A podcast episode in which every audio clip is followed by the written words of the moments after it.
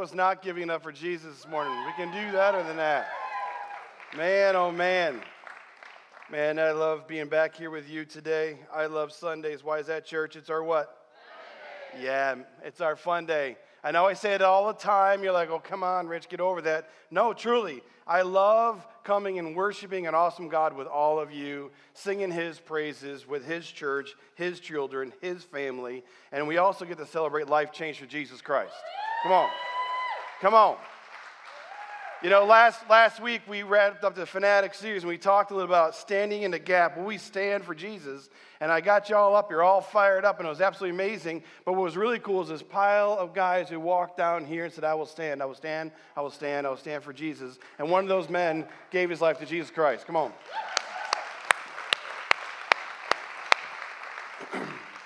and just the other day, uh, the other evening, Steph and I received a text message from a couple that attend our church. They've been attending for the last six months or so, and they've been coming. And the wife accepted Jesus, was baptized this past summer. And in the text message saying, "Hey, my our, our, my husband wants to accept Jesus. Can you can we pray with him on Sunday?" And we're like, "Yeah, that we can, but how about you do it right now with him where he's at? Come on, right?" And so they, his sister was there, and, and then she was leading her brother into the Lord, and his wife was recording it, and they sent us a video, and we watched this young man give his life to Jesus. Come on. If that doesn't get you fired up, I'm not sure what will. And it's a beautiful thing because we have been watching Jesus change his family's life right in front of our eyes, one by one. And uh, man, I just can't wait to see what God's going to do in their family next. Uh, if you're new here, welcome to Vertical. Man, we hope that you would feel welcome and wanted when you came in this morning. If you figured out we're all about Jesus at this place, I'm wearing a shirt that says Jesus. If that's all, we're all about Him. We love Him. We want to worship Him. We want to serve Him. We are glad you were here today. I hope that when you leave, that you know how much God loves you through His Son, Jesus Christ, uh, and nothing, nothing less. Gang, open your Bibles, if you would, to 1 Peter. We're going to get into this this morning. 1 Peter chapter 1, we're starting at verse 1 in a few minutes. 1 Peter chapter 1, verse 1. If you grabbed an orange Bible on the way in, you will find on page, I believe it's 828. 828. By the way, if you grabbed an orange Bible and you don't have a Bible of your own, please take it. That is our gift to you. That is our gift to you if you grabbed it in, if you didn't grab it away and you're like, hey, what are these books here? And you don't have a Bible, grab one on the way out. That is our gift to you. We desire, we desire for you to have a copy of God's Word because we believe it's live and active and it changes who we are and how we decide to live. Today we're stepping in this series that, that was talking about earlier. I believe it's relevant for each one of us in this room. It's called Breakthrough Finding Victory Over a Defeated world. You know, I love series like Fanatic when we get all crazy and excited, uh, but sometimes we got to step in and actually deal with the things that we deal with on a normal life basis. I mean, you know, for the past several years, we have walked through so much adversity in life. So many people that I care about have become prey to the broken world that you and I live in. I have seen the pain, I have seen the hurt, I've seen the defeat in their eyes of too many people that I love and care for, individual lives, marriages, families have been facing what seems to be insurmountable odds. Like there's barriers in front of them, they, they, they don't know how to get to the other side of them. And then not only have they stopped them from moving forward, these barriers, but it's been beating them down in the process, physically, emotionally, mentally, and spiritually. It seems like, if I think about this over the past several years, there seems like to be a put a lid on our lives. Like, this is as good as it gets. This is where it's at. It doesn't get any better. This is what we are worth. Lives of too many people have been capped, trapped, far below the victory that we have been promised in Jesus Christ. Amen? And right now, right now, many of you in this room, and many of you in this room either walking through this or you're people in your lives personally that you're walking with. You're facing the realities of fear, dealing with anxiety, walking through depression. You feel broken. You feel lonely. You're being controlled by a habit, driven by a hurt, fallen to a heartache. And I get it. I'm right there with you. I live in this world as with you, and I walk through those things too. But we don't need to stay there, church. There's a breakthrough for every single one of us in this room. There is a way to bust free from what is right in front of us and take hold of a life that is truly life that is found in Jesus Christ. And so, over the next few weeks, it's my hope as we walk through this together that we can proclaim our breakthrough, victory over this defeated world. By the way, Jesus says and said it himself, In this world you will face trouble, but take heart, I have overcome this world. The world that we live in is filled with death, decay, and disease, but it's already been defeated. Jesus proclaimed it, but it doesn't mean the adversities we face are any less. We will face them. But it does mean that God has provided us a way to stand fast in them. And the more I read through this book, church, read your Bibles. The more that I read through this book, I come over and over the conclusion that in this world, man, we're not meant to just survive in this world. Jesus gives us everything for we to, to thrive in this world. But I think as we walk through this series, we will be surprised how that is lived out. See, right now you're open to a book of First Peter. It was written by a close follower of Jesus. Peter was an eyewitness to the life of Christ. He watched Jesus heal the sick. He watched Jesus cast out demons. He watched Jesus raise from someone from the dead. He watched, he was there when Jesus proclaimed and pulled off the absolutely impossible when Jesus said, I am going to die, and three days later I'm going to come back to life. Jesus did that. Peter was there. He also knew firsthand the rejection that comes with anyone who follows Jesus and the hardships that we face in this world. And that's the audience of Peter's letter. Peter is writing to a group of Christians who were considered outcasts. They were living in a time that, that rejected everything about Jesus. They're living in a time that were very controlling government, the Roman government over them, that rejected Jesus. They rejected them for their faith in Christ. They were exiles in the society which they lived. They were hard pressed in many ways in life. So Peter writes this letter to them knowing exactly what they're walking through. And at the very end of his letter, Peter gives a purpose for his writing. He brings clarity to his fellow followers. He shares that he has spoken to them, he's given a road map to victory over this defeated world. You can find that on the screen, chapter 5, verse 12. Peter says, I have written to you briefly, encouraging you and testifying that this is the true grace of God. Stand fast in it. This is why I've written you. This is what you must do to win. Stand fast in God's grace. For us to stand fast is simply, friends, to be immovable. For you and I to be resolute in life, unwavering, what, no matter what comes at us, that we are standing our ground. Simply put, we find victory by not giving up. We find victory by not giving up. That's exactly what Satan is wanting you to do.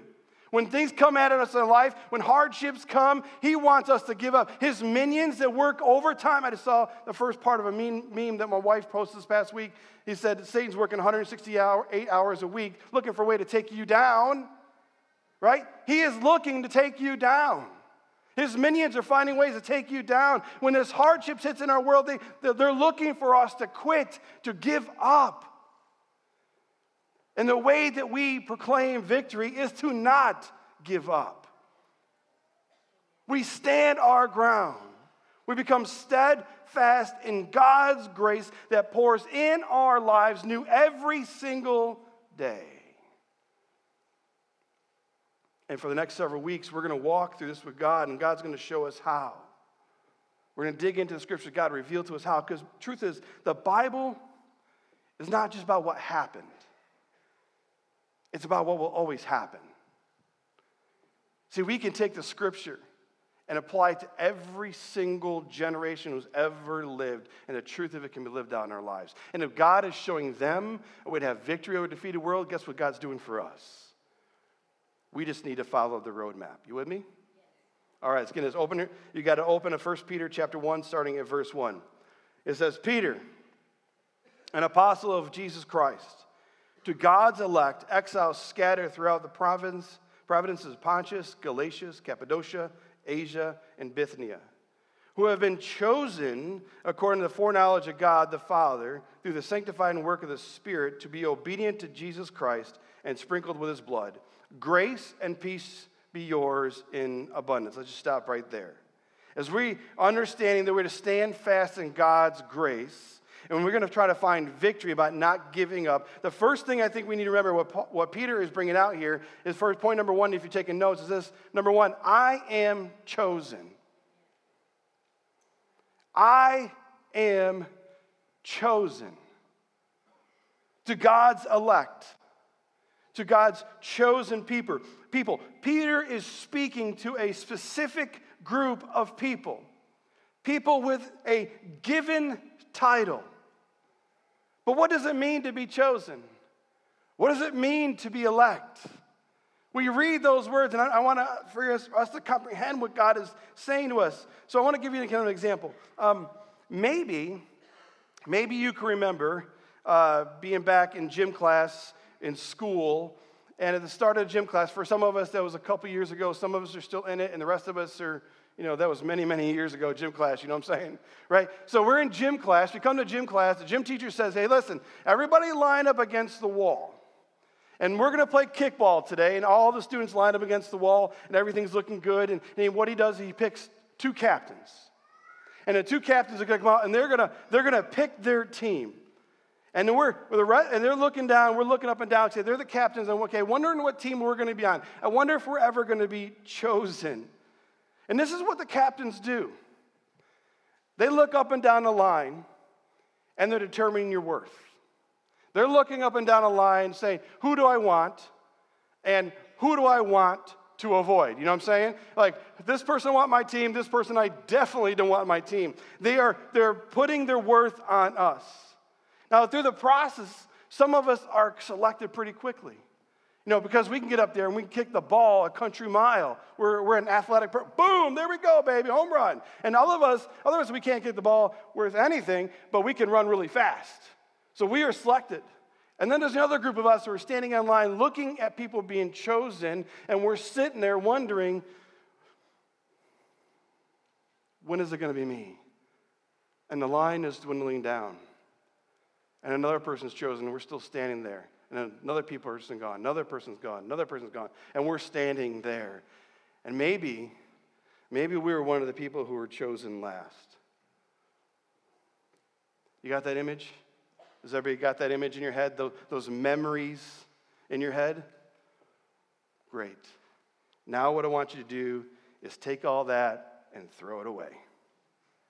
Take that memory and just hit the delete button. Take those feelings and flush them. You know what I'm saying? Just get rid of them. Because when it comes to being elected by God, it's nothing like that.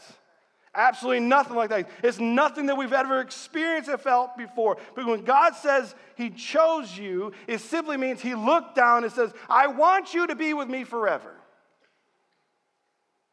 Our election, our being chosen, our worth has nothing to do what we have done or ever will do has everything to do with God's love for us. Do you get that?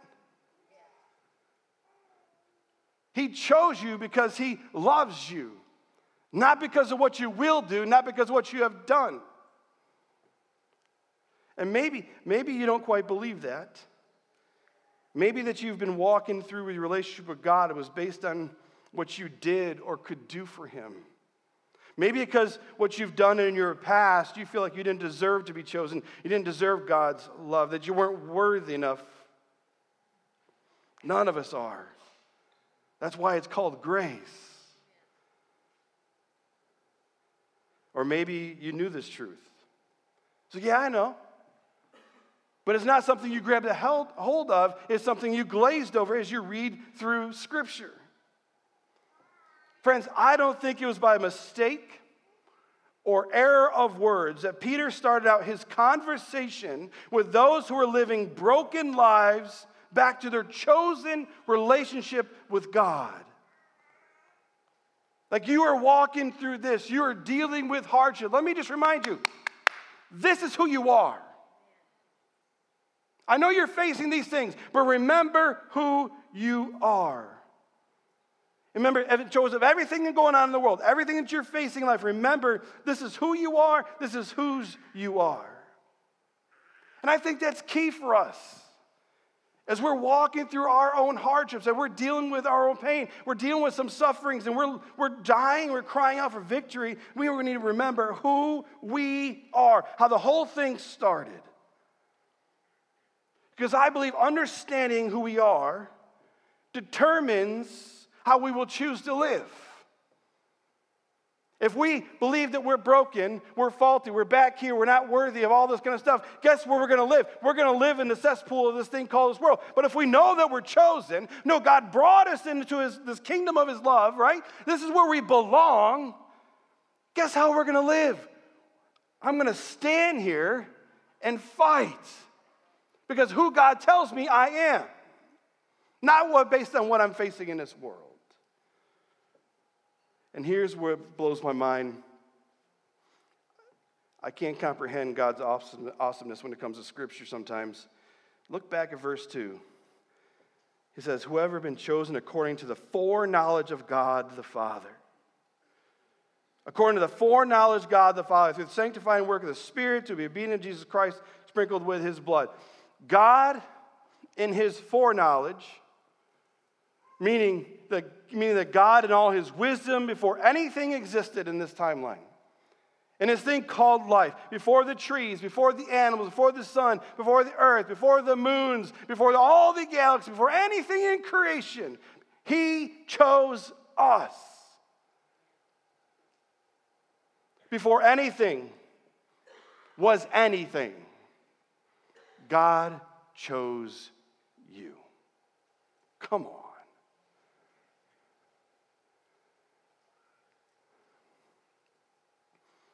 Verse 3 Praise be to God and the Father of our Lord Jesus Christ. And his great mercy has given us new birth into a living hope through the resurrection of Jesus Christ from the dead and to an inheritance that can never perish, spoil, or fade. This inheritance is kept in heaven for you, who through faith are shielded by God's power into the coming salvation that is ready to be revealed in the last time. Let's just stop there again. Again, I read scripture and I ask a ton of questions with God. Sometimes I think He just laughs at me when I ask them. But I read this and immediately start thinking to myself, okay, Peter is writing to a group of people with pain filled lives. And he starts off by saying, We are to praise God. What? Seriously, Peter? You know what I, I the people are dealing with, and you're asking them to praise God right now? I mean, let's come on, let's be honest. I don't think when it comes to the hardships in our lives, when we're dealing with some suffering or going through, through some painful situations in life, we're not thinking about, like, okay, I'm going to praise God, right? We're not walking through, like, we don't go to the streets and shout, Jesus, bring the pain, baby.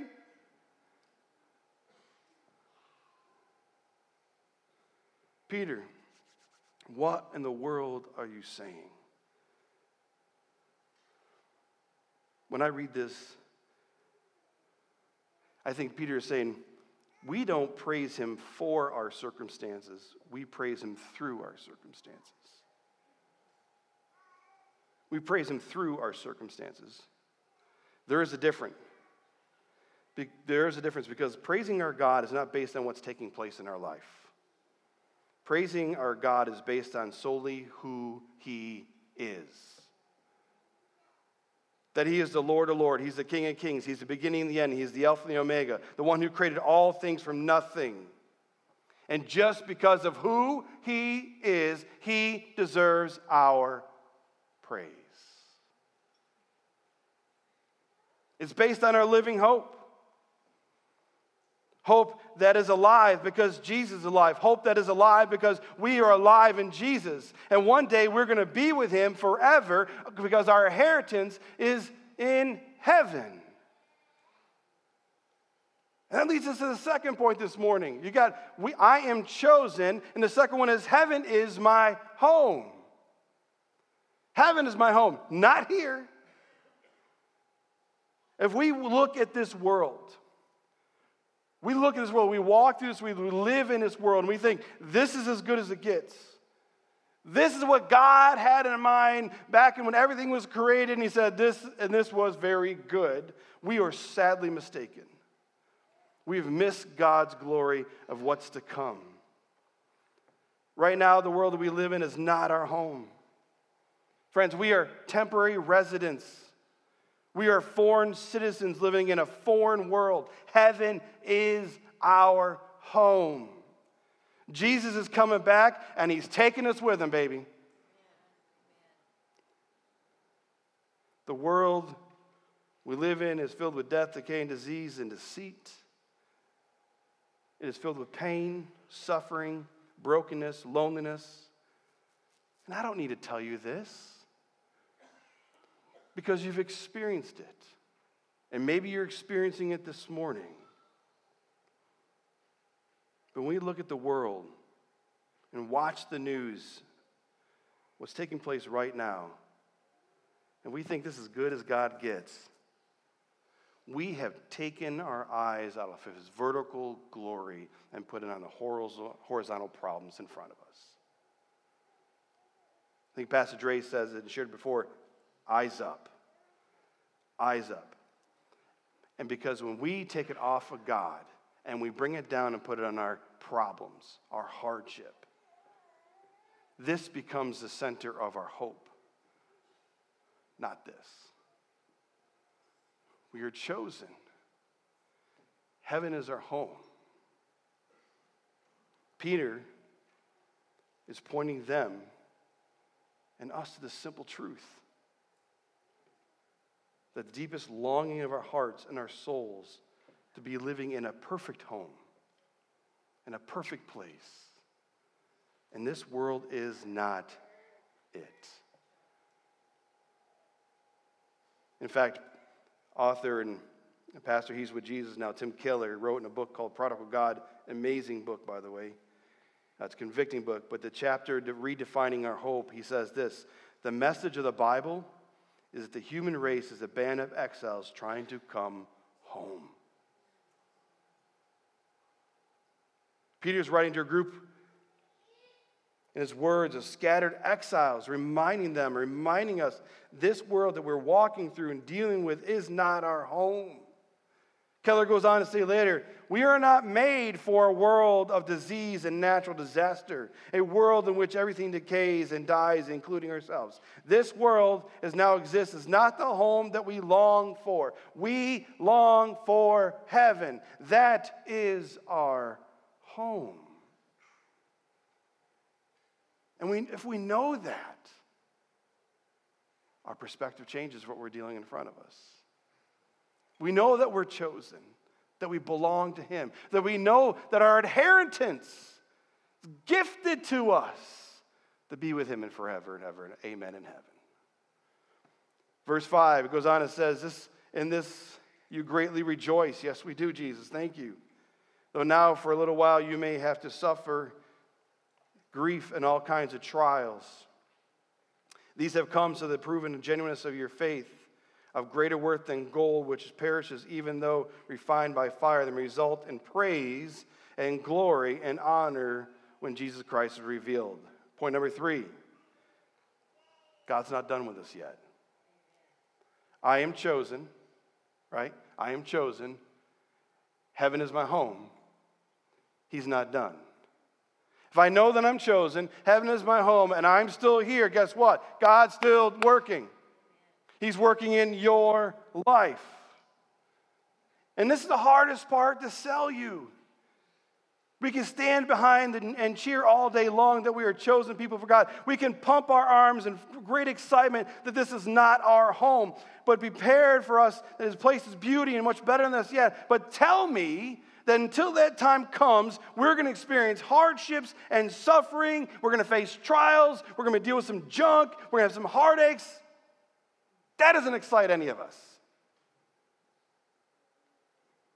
This is where you lose me, Rich. And this is where people doubt there is a God. If God is so good, then why is this stuff taking place in Israel?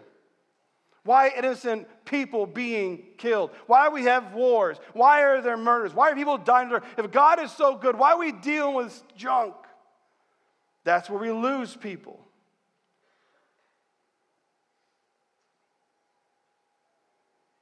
Friends, it's really easy to, to love and follow Jesus when everything is good. It's much harder to follow him when on the broken road of real life. See, what happens is when trials come, when the pain sets in, when we fall on our faces, we forget who He is. We forget who God is. We forget God. We forget His promises to us. We forget who He is above all things. He doesn't forget us, we forget Him. We take our eyes off Him and try to find our fix in this world, and it will never, ever satisfy us. We forget that we were once broken too, right? We were once broken too in the world that we live in. We forget that we were once separated from God and all His glory because of our sin. We forget what Jesus has done, and He called us to Himself. We forget where we were before Jesus. We forget that God's working in our lives, in our lives right now, that He's chosen to be us to be His children. We forget all sorts of things because we focus on the problem in front of us. We forget His presence, His work in our lives and daily. We forget God has done, how He transformed us from death to life.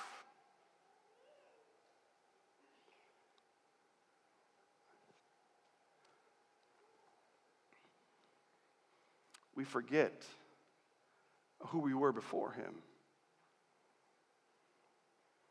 And I want to share with you this morning if, if God will transform our present situation just as He did our past condition. God can transform our, our present situation just like He did our past condition. We were broken, dead, alone, separated, and He called us to Himself. Remember again, go back, we were chosen, right? Heaven is our home. And just as we went through all that and He transformed that, He can take right now what you were walking through, what you were dealing with, and bring it to the other side as well. Because that is our God. He will walk us from death to life, He can walk us through from what we're facing to the other side. Because the reality is, friends, what we face right here, right now, in this life, fails in comparison to what He's already done in us through Jesus Christ.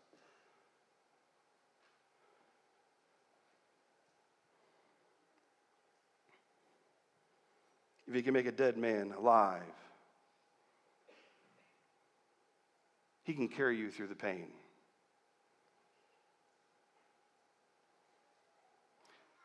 Will you?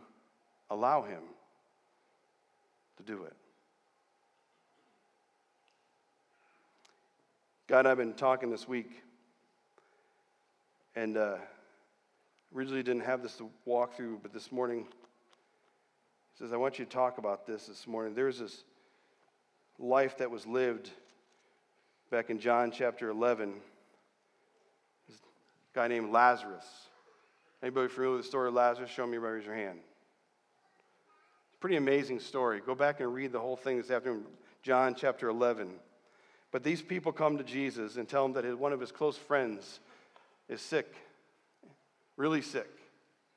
And Jesus responds to them and he says in 11 verse 4 the sickness will not end in death. No, it's for God's glory that the Son of God may be glorified through it. So they come to him and say, Hey, Jesus, you need to come because this guy that you care about is sick. And he said, No, no, this sickness will not end in death. What happens next? Lazarus dies. And how does every single person respond to Lazarus' death after the fact that he dies? Mary and Martha are weeping and crying. They bury him, they wrap him in the tomb. The people are coming out to, to nurture them because their the brother had died. Every person in the story, even Jesus' disciples, said, hey, He's dead. What are you going to do now? Don't roll away that tomb. It's been four days. The guy's going to stink. He's got grave clothes on. Come on, every single person had this death in mind. They forgot what Jesus said. They forgot there was an end to the story that Jesus already proclaimed at the beginning.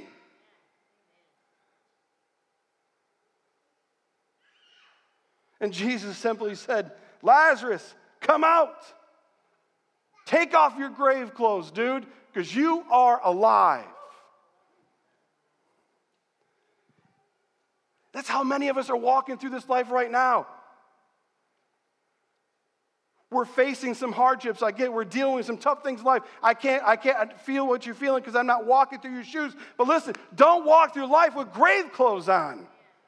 You are alive. We come to these things in life, we think, okay, this is the end.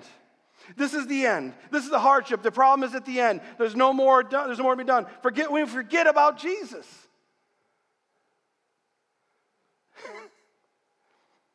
There is always more to the story, your story. We just need to give Jesus the opportunity to tell it. I don't know what you're walking through, friends. I don't know what you're dealing with. But let Him tell your story. There's an end that you don't see because of the hardship you're in. Every single one of those people thought that Lazarus was going to stay in a tomb and it was done deal until the resurrection. And Jesus said, uh uh-uh. uh He's alive. What will you let God do for you? What will you let Him do for you? Will you go through this life wearing the grave clothes? Will you stand and arise and choose to live as a chosen child of Jesus you are? The choice is yours. Let's pray. Father, we thank you for this morning. We thank you for your love, your mercy, and your grace in our lives. Lord, thank you for Jesus.